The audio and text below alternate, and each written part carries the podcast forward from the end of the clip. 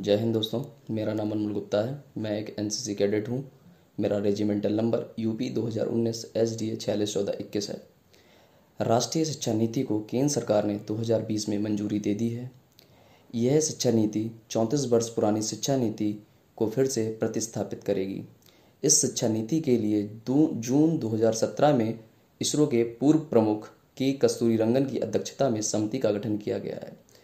चौंतीस वर्ष की इस शिक्षा नीति में स्कूली शिक्षा तथा उच्च शिक्षा के लिए कई बदलाव किए हैं। सरकार ने शिक्षा पर खर, खर्च होने वाले सरकारी खर्च को चार पॉइंट चार तीन से बढ़ाकर जीडीपी का छः फ़ीसदी तक का लक्ष्य रखा है।